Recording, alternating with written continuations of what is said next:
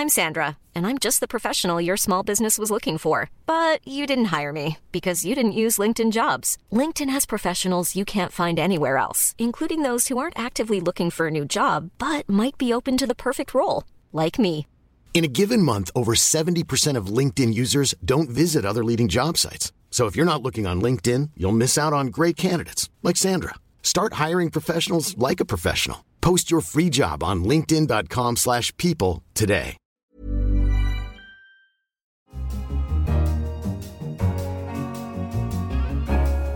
Hello, I'm Simon Long, the finance editor of The Economist. Welcome to Money Talks. Coming up on the programme, a tale of two chip makers, a mammoth hostile takeover bid. Well, these companies might not be household names, Simon, but they are ubiquitous. Their chips feature in more or less every phone, um, computer, or tablet, and that's why this is such a big deal. And what's threatening old fashioned customer service in Japan? You hear people saying that at lunchtime their tray was taken away there before they'd finished eating. Things that they say just wouldn't have happened a few years ago because there, there are a shortage of staff and people are in a rush and don't have time for the same level of service anymore. First, 10 years ago now, a 40% quota for female directors of listed companies came into force in Norway. It was heralded as a breakthrough, and now most countries in Western Europe have followed suit, forcing companies to reserve a certain share of seats on their boards for women. Non complying firms can, in theory, be forcibly dissolved. Slavea Chankova, who's been looking into the effects of these quotas in Norway over the last 10 years, joins me now. Hello, Slavea. Hello, Simon. So, broadly, what are the effects?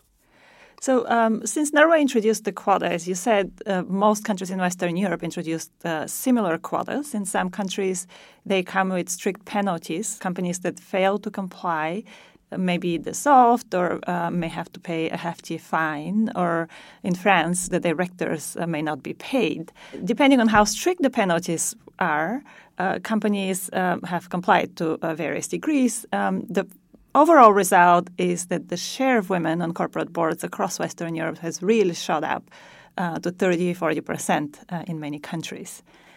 Some of the effects that uh, were expected uh, by proponents of these quotas were um, better conditions for working women, um, more women in management positions, such as chief executive officers, um, research from Norway um, and, and, some other countries shows that this hasn't really happened.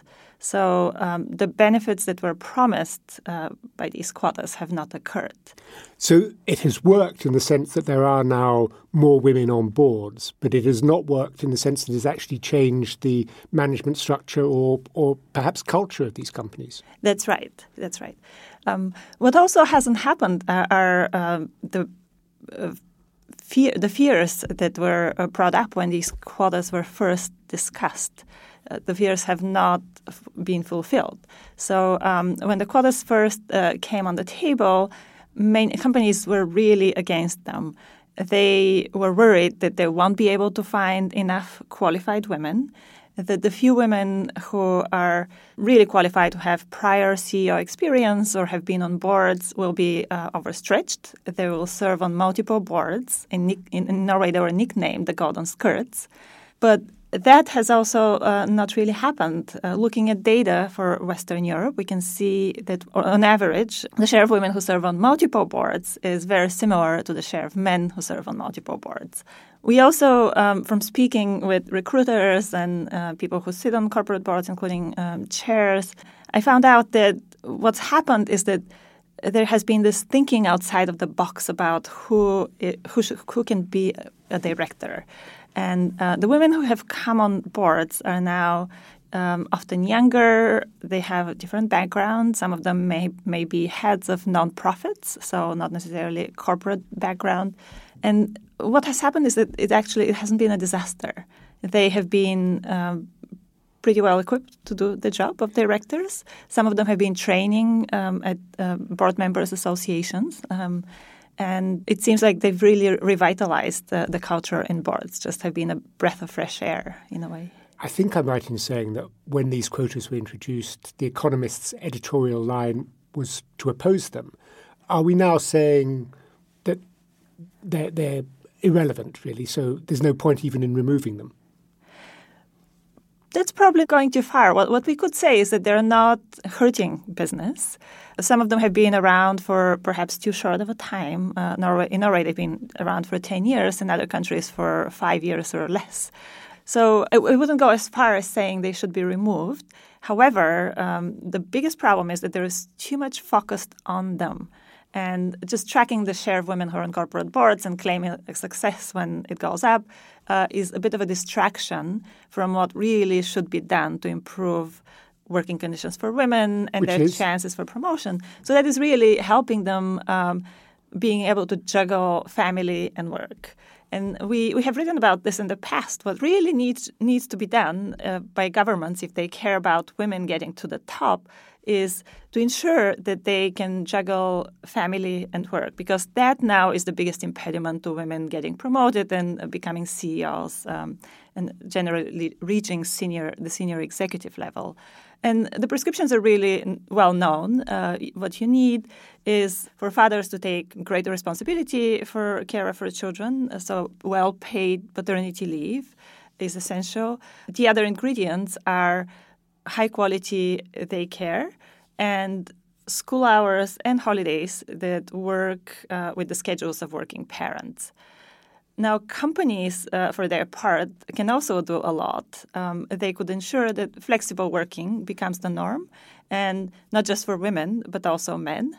Uh, many men now feel stigmatized for leaving early to pick up the kids from school, for example.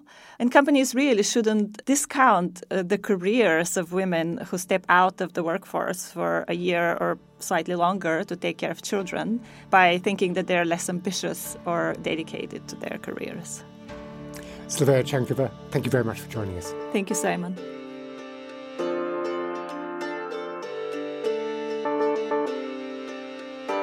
Next, on Wednesday, two rivals will meet to discuss what could be the biggest ever tech takeover.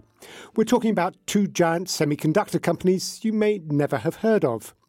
Broadcom is in hostile takeover talks worth close to $150 billion in all for Qualcomm.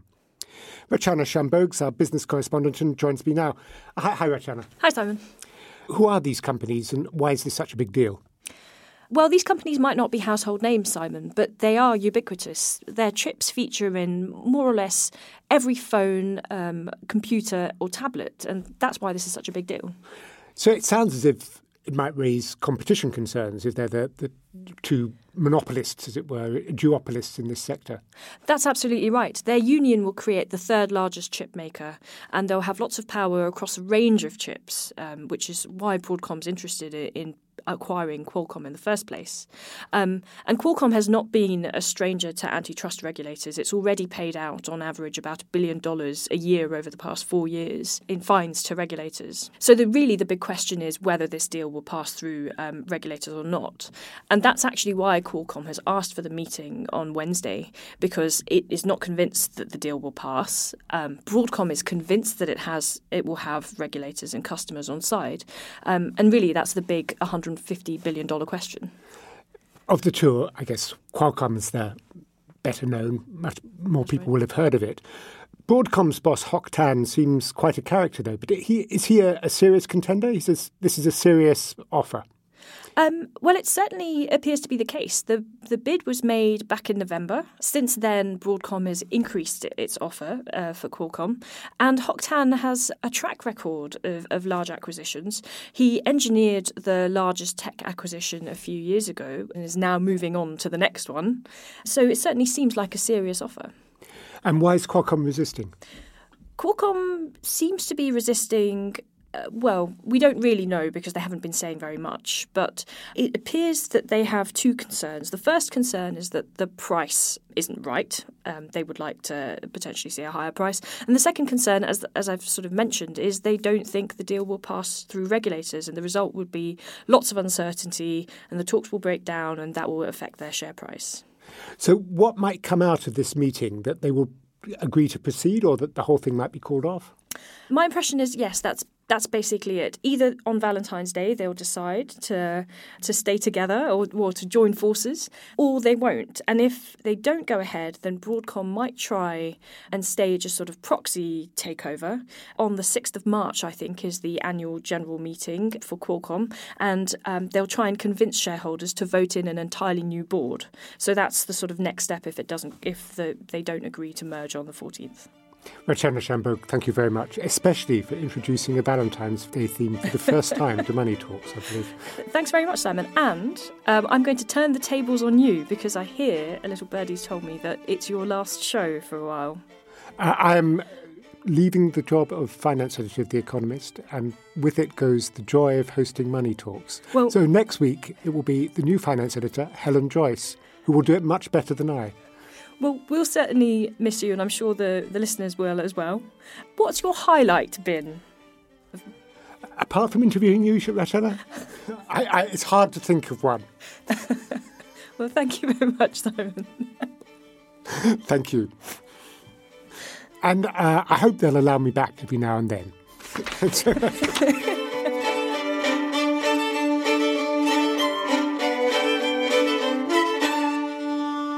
And finally, when you talk about customer service in Japan, I think of attendants in automatic lifts to press the buttons for me, of taxi drivers with white gloves, and courteous shop attendants who return your credit card with two hands and a bow.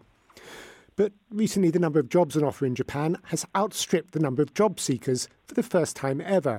And Sarah Burke, the Economist's Tokyo bureau chief, has noticed this is affecting service. Hello, Sarah. Hi, Simon. So, what, what changes have you noticed? I mean, what you're noticing more is Japanese people starting to grumble. They say that often queues are longer, that the sort of courtesy that they expect, uh, the bowing, the time to speak to you, they're noticing that that's sort of disappearing in restaurants and in shops. The one change that struck me when I was last in Tokyo, which was oh, over a year ago now, I guess, was that how many of the shop assistants, particularly in convenience stores, were actually Chinese, that they were immigrants. Is that part of the change? I mean, that's always been the case in convenience stores. But yes, you are noticing more immigrants coming in. The government has allowed visas to more people to work and take these jobs in simple industries. And that is something, too, that bothers Japanese people, partly because they find the linguistic barrier, uh, people don't speak Japanese as well as they would like to them to do, and partly because of the, the cultural niceties that go along with the high level of service in Japan. They feel that are now starting to be missing. And are shop assistants generally less courteous? I mean, besides the grumbling in the queues? Uh, is there grumpiness behind the counter? I mean, I haven't noticed that. Japan has impeccable service compared to most countries in the world still. But definitely, uh, you hear people about saying that at lunchtime their tray was taken away there before they'd finished eating, uh, and things that they say just wouldn't have happened a few years ago because there, there are a shortage of staff and people are in a rush and don't have time for the same level of service anymore. So you ascribe the problem basically to the, the familiar one of Japan's demography, just not enough people to do the jobs and not enough immigrants to fill them. Indeed. I mean, Japan has now uh, more jobs than applicants. Uh, and so it's very difficult for companies, especially in the service industry, to get the number of staff they need. And Japan doesn't really like immigration. And so there's a limit to how many people can come in to fill those jobs. So almost certainly what we're noticing at the moment is due to the labor shortage, which is obviously due to Japan's aging and declining population. I suppose the other change that's happening all around the world is technology. I mean, is, is that having an impact that technology is being introduced to replace people in, in service industries? Yes, I mean, that is happening in Japan, and it's hard to tell which one came first, whether the labour shortage is driving that or whether uh, technology is being introduced in any case. But certainly when you talk to restaurants uh, and other customer facing services, they say they're introducing uh, automated, automated payment systems, uh, in part because of the labour shortage. They hope that it can speed things up. Uh, others are saying it's because of convenience and they think uh, customers would rather pay that way, that it might be quicker. Um, but a lot of Japanese you speak to would still prefer that human touch. Sarah Burke, thank you very much for joining us from Tokyo. Thank you.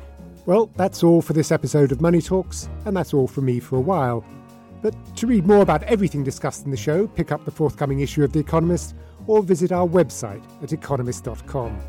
I'm Simon Long in London. This is The Economist.